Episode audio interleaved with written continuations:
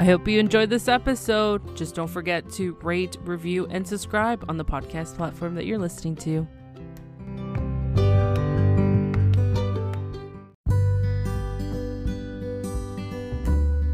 Hey everyone, thanks for tuning in on a little bit of everything with me, and I am your host, Angelica.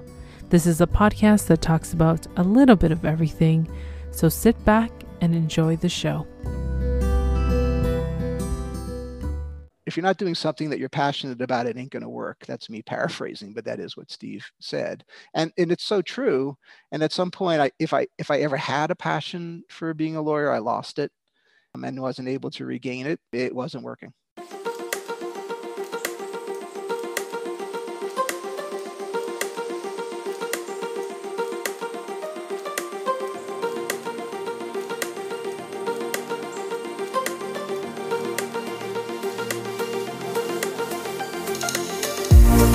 Everyone, and welcome back to another episode of A Little Bit of Everything with me. Today, my guest was an attorney for four decades and transitioned out of the law world just about last year. He is also an author of the book called And Just Like That Essays on a Life Before and After Law. Welcome, Mark, to the show. How are you doing today? I'm doing great. Thanks very much, Angelica. Well, thank you, Mark. And I'm so excited because I this is probably the first time I've had well actually no second time I've had an attorney on my show and I love hearing of their journey especially with law and the hardships because I you know you only see so much on TV and movies and shows make it seem like wow I want to be an attorney when I grow up but then the reality hits uh, indeed yes and it, it, it's like so cool because you're like with you see these cases and you're just like oh you know the dream and the dream of the dream. But mark introduce the listeners about yourself. Well i wasn't one of those people that um, saw the the law shows on tv and then always wanted to be a lawyer. Um, um, so i went to you know went to college and um, spent those four years not really focusing all that much on what I was going to do when I graduated. And um, as I got to my uh, senior year, I hadn't actually figured out what I was going to do. So um, I graduated, and then I just got this sort of series of jobs um, while I was trying to figure out what to do with my life. So, I mean, I drove a forklift um, and not well, and I painted lines on the state highways in Connecticut, also not well. You can kind of tell my lines, they were the crooked ones.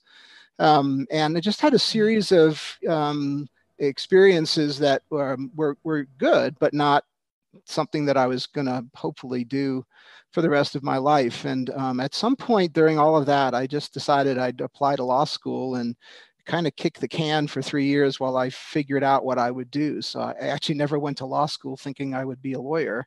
I went there with the idea that uh, at the end of the three years, I would have finally figured out what I would do with my life.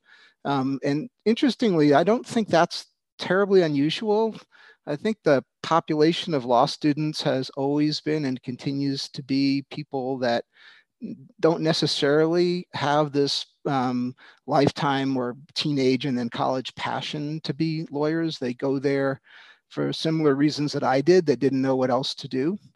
So I, I got through my three years of law school, and um, not surprisingly, I still hadn't figured out what I wanted to do. So um, I got a job for a bankruptcy judge who I loved, and that led to pretty much you know the almost four decades of being um, a bankruptcy lawyer um, at large at a large firm, and um, and it was good. Um, at times it was great. At times it was not great or good. um, and I sort of spent my uh, my years and decades as a lawyer, kind of negotiating with myself, how much longer am I going to do this? And um, you know, I hadn't really still figured out what else I would do, and I began to have the mindset that I would like to get out of the law, but I didn't have any great idea of still what to do. So I guess my story is after my thought was it would take me three years of law school to figure out what to do. And it turned out it took me 41 years to figure out what to do. You know, that happens because I even heard someone tell me that a lot of people change careers uh, e- either very late or in the middle, or even at the beginning. You're kind of going, What do I do? And it's true. Like, I agree. Like, I went to school for architecture, I went to uh, George Brown College, which is located in Toronto, Canada, and hmm. you know it was the number one construction company, uh, sorry, school, construction school for college. And my dream was to become an architect. And then once I did the three years, I was kind of like, okay, so I just graduated in a recession of construction. My internship was canceled, and do I even go to university and pursue architecture, become that architect that I've always wanted? And then I look at the time frame and 10 years, it's just like 10 years is a long time. But you know, with your whole experience, when did you feel like it was the right time or was it because was it the work because you know people fall out of out of love with their passion so how did this happen well, that one I didn't have a problem with because I, I never actually fell in love with being a lawyer. Um, so yeah, law law is interesting. Um, it's it's all encompassing. There's a number of careers that that are that could be that way. I'm sure architecture is that way. I'm, I'm sure medicine is that way, engineering. So there's lots of things that you can do that sort of um, have the potential of taking over your your existence. Mm-hmm. Um, there's a famous quote from one of the Supreme Court judges from the turn of the prior century, um, where he said that the law um, was a jealous mistress. So he kind of uh, personified the law and gave it a life, um, mm-hmm. and um, and and that's true. Um, and there's always this sort of contest between being a lawyer and then having a need to have some form of balance so that you you don't go crazy. I'm sure that's true for many other professions. It's mm-hmm. it's especially true for being a lawyer. Um, and um, you know, one of the things that's unusual about being a lawyer, maybe different than architecture or engineering or, or medicine, is I, I, I don't think law students, and certainly I, uh, I don't think they have a really good idea of, of what it is to be, be a lawyer. What's it like? Um, mm-hmm. They have um, law, law firms do hire law students to work over the summer in what is called the summer associate programs, but it doesn't give a great idea of what you do. Mm-hmm. Um, and um, and so it's kind of a shock to the system when you finally get to the law firm and you find mm-hmm. out really what, what they do. Yeah. Um, so I, I, didn't, you know, I didn't have the passion and um, and I spent most of that, that that time having a series of one after the other midlife crises where I said, okay, that's it. Mm-hmm. Maybe it was after a particular trial because I was a bankruptcy trial lawyer. Um, and I thought, okay, that's it, I'm done. Um, mm-hmm. But I didn't have any organization to my thinking, and I didn't really have a good idea when I was saying, okay, I'm done. Well, what does that mm-hmm. mean? What am I going to do? Because I still had a family to feed. Mm-hmm. And, um, and so uh, I really did bounce from uh, maybe call them dreams, one dream to another. I call them that in the book. Um, and I had crazy dreams. I had pipe dreams. I had unachievable dreams. But um, eventually, um, I started to become a bit more organized and thinking of what else could I do. And that's one of the other things about being a lawyer. Um, there's a real challenge if you've decided you want to move on, but you want to you, you don't really want to sit in front of the TV with a, a, remote control for the rest of your life. So what else can you do? And um, people ask that of lawyers. So what else can you do? I think tinged in that question is a bit of, well, what else could you do? You know, there's nothing else you can do. You're a trained lawyer. Just go be a lawyer. And that that that may be part of the jealous mistress that um, she's sort of drawing you back and contesting whether there's anything else you can do. But there's always other things that people can do. I think that's my story that never think there's only one thing you can do.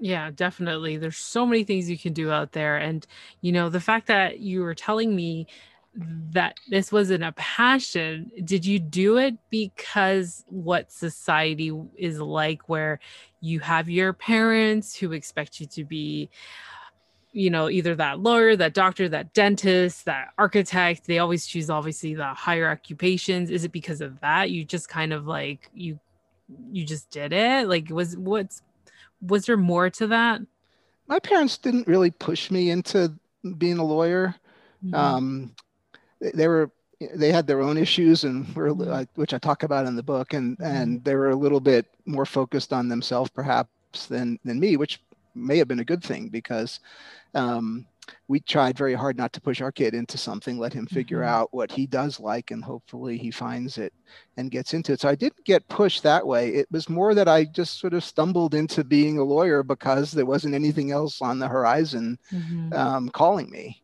Mhm. Um, you know, I, I I play guitar, but not great. So that pipe dream was I would be in a rock and roll band. Well, I, I wasn't good enough for that. And I I'm a photographer, but that you know that really just didn't happen as a career. Although it's certainly been there as some place I can turn to and something I can go to when when when I need that balance. So it's provided a very important part of my life, but not a career or or or a paycheck. So you know, I just really spent an awful lot of time thinking, what can I do this? Can I do that? And meanwhile, you have to go to work every day.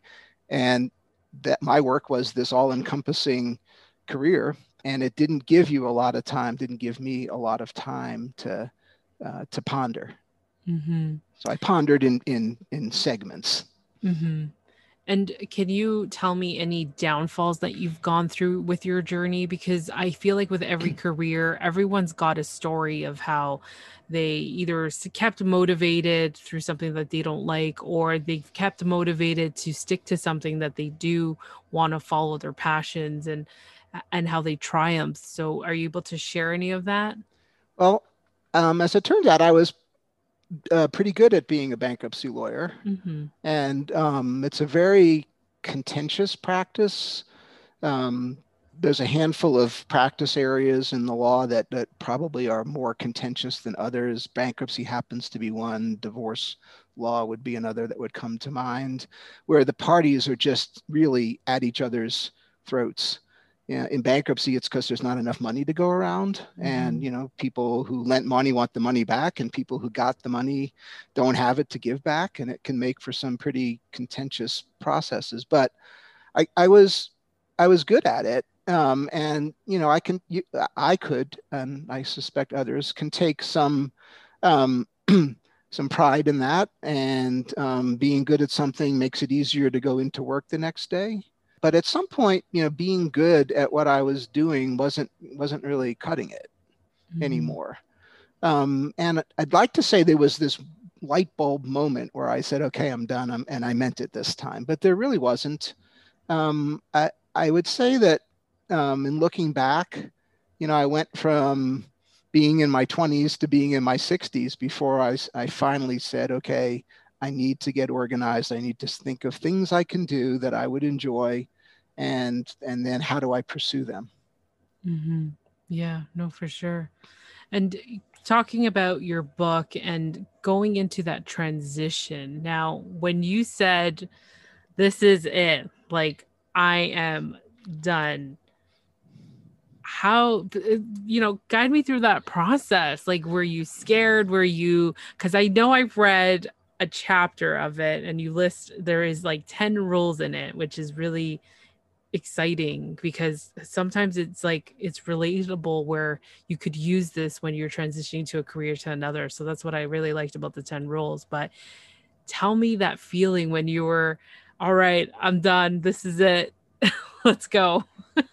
It was it was exhilarating. It was scary mm. for sure. Any any change i think would would um, bring up a, a, bit of fear in, in someone if they're being honest mm-hmm. um, and a change as big as this would certainly have the potential for making me scared um, mm-hmm. out of my mind um, I, I before i got to the change but i knew i wanted to mm-hmm. i i started reading some books and there's tons of books out there about career change or career pivot as some people call it and i read several of them and um, they were good books, but they just really didn't resonate with me. Um, and then I read a book by um, uh, a company, so it was a collaborative effort, uh, people in the company, and the company's name was My Next Season. Um, and the book was largely by um, the president of the company, who used to be either the chief financial officer or the um, treasurer of Bank of America, so this humongous, you know, international bank um, one of the largest banks in the United States, if not the world. And he he was on the team that helped guide uh, the bank through the financial crisis um, of 2008 to 2012, uh, and then um, he left the bank, and without a plan, but to move on to do something else. And he wasn't sure what the something else would be. And ultimately, what it was was to help other executives transition out of their lifetime job into their next phase or what he would call their next season. Um, and I remember I, uh, I read the book and it was the first book I had read on the topic that, that actually resonated. And, uh, but n- none of the stories in the book of people who had transitioned were about lawyers. And so I called him at, at his house. like in Charlotte, North Carolina. I don't know him, but I, I, found his number and called him, and he talked to me for a long time and decided to take me on as a client and helped me put together a plan and be organized of what I would do in my next phase. How would that look? And that was incredibly helpful for me. And we spent three or four months figuring that out, um, his team and me. And then I walked into the managing partner's office and said that I was uh, done being a lawyer and giving my uh, we had a nine month notice requirement mm, wow. um, and that's really designed to help the firm make sure that my clients get transitioned to the next generation mm-hmm. which i which i was happy to do and then i spent my nine months doing the transition and still going to court and trying cases and then my day came i was by that point i was here in denver and it was a snowy day in January. It was my last day, and my secretary hugged me, and I went downstairs, and I don't think my feet touched the ground when I walked when I walked home from the from the office. I, but I did have this sense that there was some kind of you know, U.S. Marshal type from the law firm that was going to come and say, you know, we've changed our mind, you can't leave. and so I, I, I, mean, I've been there for almost 30 years, and uh, at that yeah. one particular firm, and I kept thinking, if I look over my shoulder, this must be like what the guys who escaped from Alcatraz, if they got to the shore, and what they must have felt like. Yay, I'm out, but uh oh, I better keep looking over my shoulder. wow, that's that's crazy, and well did you have something to look forward to the next day? Like did you set up like an agenda? Like this is what i'm gonna do at eight mm-hmm. o'clock or at 12 i'm gonna go grab a coffee. Like did you have an agenda in place for that uh, the next day after you left? I did. There are people that leave their profession and then want nothing to do with um, deciding what they're going to do next. Yeah. and they spend six weeks eight weeks chilling and I, mm-hmm. that wasn't going to work for me. So I already had planned out what I would do. I was on some art related boards. Art's very important to me, and the boards that I'm on deliver art to the inner city kids, another thing that I'm very passionate about. Mm-hmm. I began to teach photography to veterans as a healing tool, which is um, actually pretty rewarding and pretty cool to watch that happen the first thing that happened, even though I had this, and I was going to write the book, but the first thing that happened when I got done the very next day is I had this feeling of incredible euphoria that, it, okay, I did it. and no one's coming after me. This is great. And I, I, must say that euphoria is not an emotion that most lawyers tend to feel during their career. And so I didn't know what to do with it. I'd never felt euphoric before, certainly not as a lawyer. It turns out euphoria, is, while it's amazing, it it interferes with everything you might want to do in a day. You wake up and you have your list, and then you, the euphoria kicks in, and you think, "Yeah, I could do it tomorrow." and so tomorrow becomes the next day and the next day, and so it, the first few weeks I had to wait for the euphoria to wear off before I could then really begin to turn my attention to what came next. Mm-hmm. But it wore off. yeah. And, and it was kind of cool while I had it. yeah. And oh my gosh, what did your family and friends say when you you took on like you're, you're transitioning to out of this your career for so long? Um, a few weeks after I left, uh, actually a couple a couple of months after I left the firm, I had lunch with one of my friends at the firm who, just as the food was being delivered to the table, looked at me and said, um, "So now that you've had your your eight weeks of sabbatical, are you ready to come back?" and I and I looked at him. I said, "No, I'm not coming back. This is real. This is this is the new me. I'm this is permanent. I'm not trying cases anymore. I don't have partners. I don't have clients. I don't have staff that I have to keep track of. I don't have judges that I have to answer to and opposing counsel. I'm I, I have other things. Um, I have kids that need to get art education so that they can graduate from high school and and live the American dream, um, even though they live in the inner city and it's not as easy to live the American dream if you're in the inner city. And I have veterans that have PTSD that I need to help. I'm also involved with Habitat for Humanity, and wow. I have houses for people to get into, and that's that's the me, and that that was really always the me, but it just took a while for me to get to it. Well, that's fantastic in what you're doing, getting yourself involved into the community because that's so powerful, especially with Habitat with Humanity and you trying to get uh, kids in in art. So that's awesome. That's so fantastic. But I wanted to ask you do have a photography you, you teach photography and how did that passion come about was it something that you've always wanted to do or was it something that you kind of just picked up no i was uh, i'm colorblind and mm-hmm. and that was discovered i think in second grade the teacher came in in a very colorful dress and sat in front of the class and was asked and, and our assignment was to draw her with our Crayola crayons. And everybody in the class drew the pink dress, and I drew it with a gray dress because I can't see pink very, very well. And the teacher thought I was being a smartass. And so then I got off to the principal's office and then sends me to the nurse's office who gave me a colorblind test. And in fact, I am colorblind. And so I was always scared of anything artsy because I didn't think I could do it because I can't do color. And that got me to high school. I went to a really tough inner city high school, but remarkably, they had an art requirement, which I blew off. And that got me into the principal's office. So, my second visit about art to a principal's office. And he called me out and told me I had, you know, I needed to take the art requirement. And I told him I was colorblind and that was never going to happen. And he said, No, I got you on this one. Um, we're about to start teaching a black and white photography class. There's a not for profit in, in the city that is sending a teacher into the high school who will teach black and white photography. Frank Martin was his name. I took the class. I loved it. I loved him. And I loved everything about photography. And I loved that either the camera would do black and white, and therefore I didn't need color, or the camera would figure the colors out for me and I could trust the camera to get it right because you couldn't trust me to get it right. And so that was, I guess I was 15. And I've been taking pictures ever since. And that is my art form because it is the one I can do. Wow, that's fantastic. I love that story. I really do.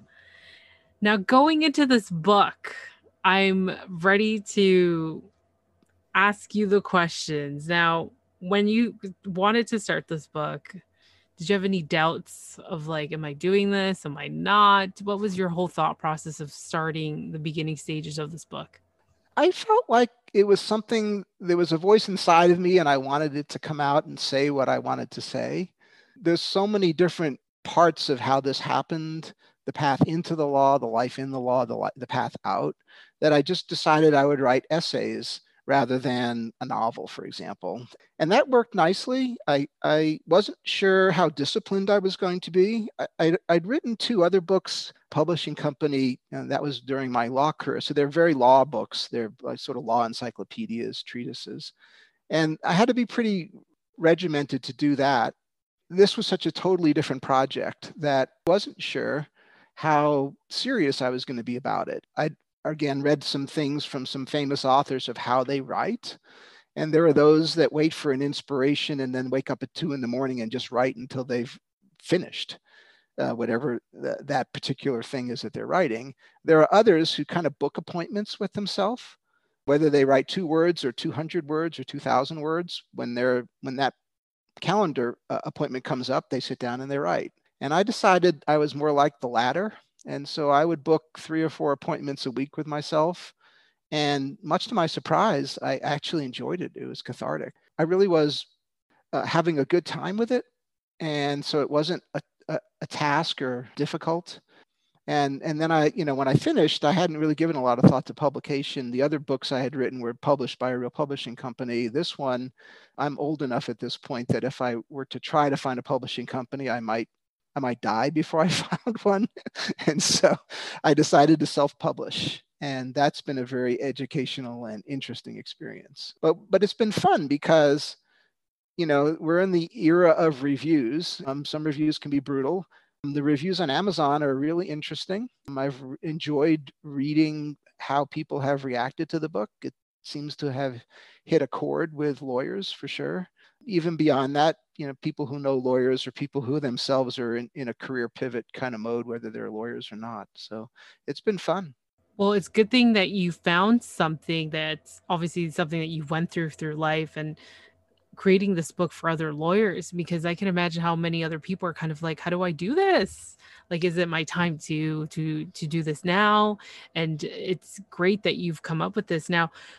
Going through your 10 rules that you have and i can say it's really relatable with any i feel like it's relatable to any career that you're transitioning to. And tell me about it. How did you come up with these? So some of them are tongue-in-cheek of things not to do not to not to rely on your law firm to help you not to rely on your family to help you kind of thing. So those would be negative things don't do this don't do that, that and and i should say these are my rules. I think this is such a personal issue and decision that it, it, it's not necessarily true that the things that worked for me would work for someone else. But the, the one rule that i that i that started me down this path of thinking what else could i do was something that winston churchill had said and to paraphrase it his his comment I think it was during the 20s that he said this was that you while you might measure a career by what you get you measure a life by what you give.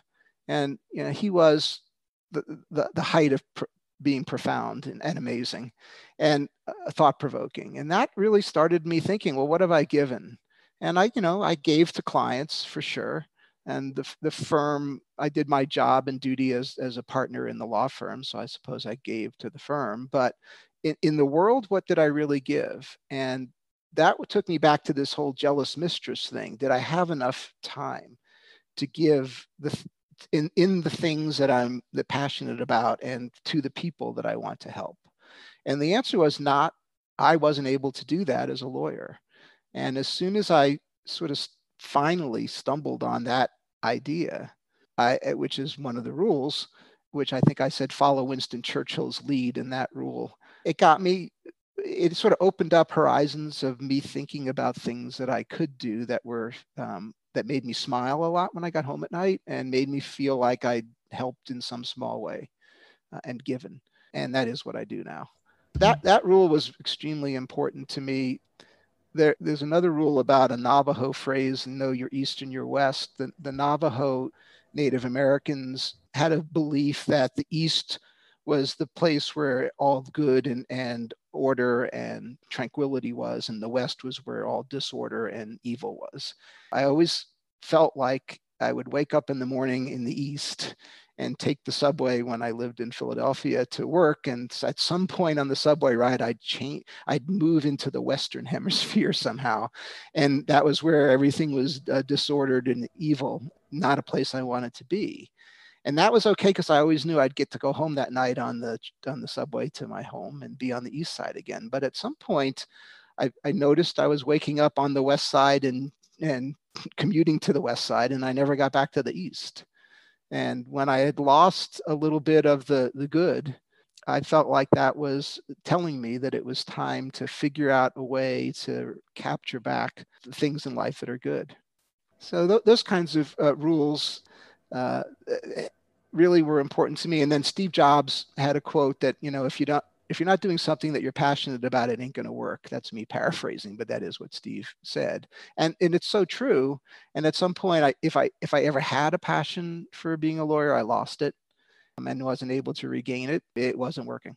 Yeah, yeah. And you know, I was reading through this earlier today and I was just like, "Oh my gosh, this is like making sense."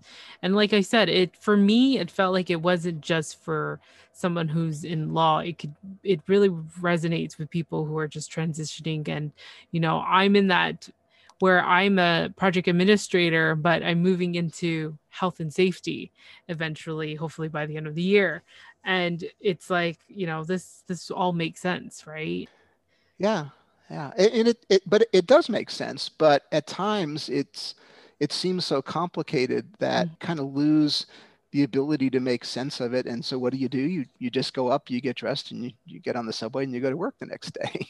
Because yeah, yeah. uh, that's what you got to do. You know, it can affect you. It can make you despondent if you let it. It can take over your life. You know, the law is a jealous mistress kind of thing does not just apply to the law. You could say the medicine is a jealous mistress. But um, I think that what I've learned out of all this is you just don't give up. You you you, you keep if your gut is telling you that what you're doing isn't what you should be doing, you don't give up. You keep you keep working at the the process, and eventually, hopefully, it won't take 38 years like it did for me, but eventually, mm-hmm. um, you'll get to something that you you you love. Mm-hmm. And what is the big message that you want to send out to people who are going to read your book? The book, to me, is is a book about being hopeful um, and and not giving up on a dream. Um, dreams are very very important, and even if they're dumb dreams or pipe dreams, they they your brain works in an, or mind does in a in a, a very interesting way. And if you just keep dreaming, eventually you'll come upon the a dream where your reaction isn't, oh, I, that that'll never happen, but all of a sudden it's, yeah, that might work. I don't think my path is uh, terribly unusual. I think that's part of why the book resonates. That chapter about the, the 10 rules, I, I, I've made it a free download on my website. So if anyone is interested in getting a sense of the, the 10 rules and what I have to say about them, they can find it on my website. Yeah, definitely. We're going to have that link in the show notes, guys. You got to download it because it really got to me. I was just like, oh my gosh.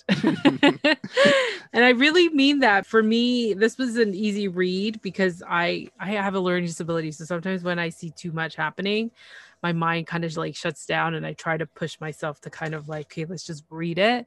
So I managed to read this today and I was just like, oh my goodness, okay there is a free download. It's going to be in the show notes. You guys need to really just read these rules. Like it can help you with even during this time, like when we're trying to figure out where our full time job is taking us. Like this is the time where I always tell people this is the time where you need to figure out what's your next steps if that passion that you have inside of you you can really just take it on and I've, I've i have a lot of projects happening and I feel like the pandemic has really taught me to take risks, take on challenges, and it will it will reward you in the long run. So what has the pandemic taught you?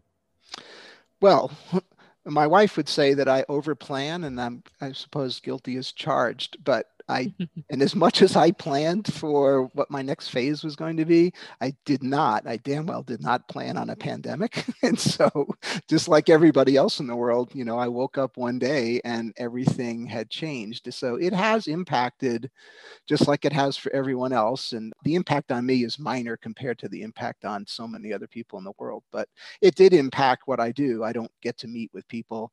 I don't get to f- fundraise in person which I enjoy. I don't get to see the kids. I don't get to see the veterans in person. The veterans and I now learn photography remote on Zoom. That's different. So it's required changing and, and pivoting. I, I, would say and strongly say and, and, and very much mean it that you know the pivoting I've had to do is minor compared to how this has affected so many people in the world and, you know including the the inner city kids. So you know we want to deliver art across the internet now. Well you know the huge equality issues because at least in the denver public school system when this all started not every kid had internet not every kid had a laptop. So how if i do a, if we do a great video with one of our artists on youtube how is this kid going to see it? And so how do we have educational equality when we don't have educational equality. Now, to their credit, the school system was able to deliver tons of laptops, and some of the internet providers were able to provide free internet at, uh, to the home. And so, lots of kids that didn't have access d- do now, thank God. You know, they have it way worse than any effect the pandemic has had on me. Yeah. Yeah, and, for sure. You know, my job, my job is to try to help figure out a way to bring you know, educational equality in the arts to the to these kids. Yeah, yeah, and it's unfortunate that now going through virtual, it's an adjustment for everybody, and not many people have the resources to do electronic and virtual. So that's a tough one and i hope you can bounce back after once this whole thing is over which hopefully soon because i can imagine what you could possibly you're going through especially wanting to raise money and create awareness and such so hopefully you can bounce back right away yeah and you know on the photography side most of my summers have been spent photographing major league soccer professional sports has changed dramatically and here in, in, Denver, the Colorado Rapids are our major league soccer team who I would photograph each year. And I've just gone back to starting to photograph them. although the stadium's empty, it's very eerie mm. to hmm. have a professional sports team play in front of exactly zero fans, and they're only allowing four or five photographers in. Um, wow. Um, but I mean, I'll you know I'll take whatever the pandemic will give me at this point, which is mm-hmm. sort of my attitude about it. Stay healthy, but don't go crazy. Yeah, for sure. Exactly. And what's next for you? Are you going to have another book out or are you going to? I know there's a lot of things that you can't do right now, but am I going to see another book from Mark? I hope so. I booked my appointment today. So I've been outlining my next book, which will be a novel, which is my first ever fiction. And it's going to be called Fresh Start, and it's a bankruptcy novel of oh. course. and, and, you know, I searched on Amazon and I have found no bankruptcy novels. That may be because nobody would be crazy enough to write a bankruptcy novel, or maybe nobody ever thought of it. I don't know which, but we'll find out. Um, it'll be about a real estate developer who goes bad uh, and then files bankruptcy and gets caught in the middle of a, of a felony. Um, hopefully, people will find it interesting. My book, my appointment to begin writing it on October 1. That's amazing and hopefully I keep that appointment. Yeah, no, you have to go. I'm kind of interested on this too. I'm just like, oh, okay, this is getting good. I'm not much of a reader, but if I can find something that interests me, then I will read it. The only thing is maintaining the reading part, which is a struggle. And I've received so many books from authors that I've been that been on the show, and I'm just like, oh my god, I can't read this book in like two days. Like it's just, it's not me, right? So I will I definitely read this and I was so interested and you know I really appreciate all this information that you've given us so far and so awesome and I'm glad you're doing so well and I I can imagine being in a profession for 30 years and all of a sudden you're doing something else you're helping out the community you're doing what you love. Yeah, exactly. That may be the the key that sh- should have figured out when I was 20. Mm-hmm. Um, but I've, I've figured it out now and um, I'll take it. Yeah, no, for sure. And it's never too late. You just got to make that jump and, you know, stick to it and have a plan. For sure. For yeah. sure. Well, Mark, I really appreciate all this information, but where can the listeners find you and where can they find your book? So my webpage would be the best place, and that's markshaikenauthor.com there you can uh, read a little bit more about me and the book and like i said download the free chapter.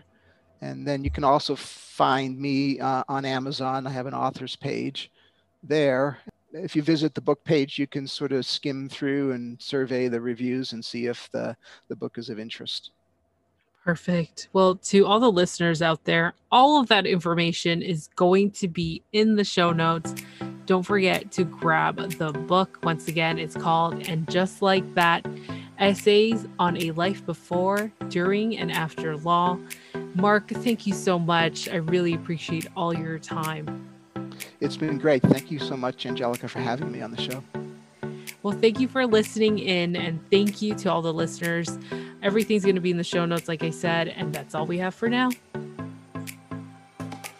Hi, this is Michelle Miller from Mentors on the Mic podcast. I'm Anthony. And I'm Jessica with the Beautiful Feet podcast. Hey, it's your boy Bromar, host of The Bromar Show.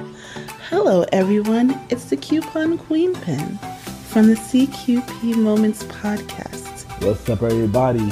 This is your boy Ken aka The Gentleman of the Gentleman Lifestyle Podcast. Hi, this is Stephanie Valente, your local massage therapist. And, and you are listening, listening to A Little, little Bit of Everything, everything with Angelica. Angelica.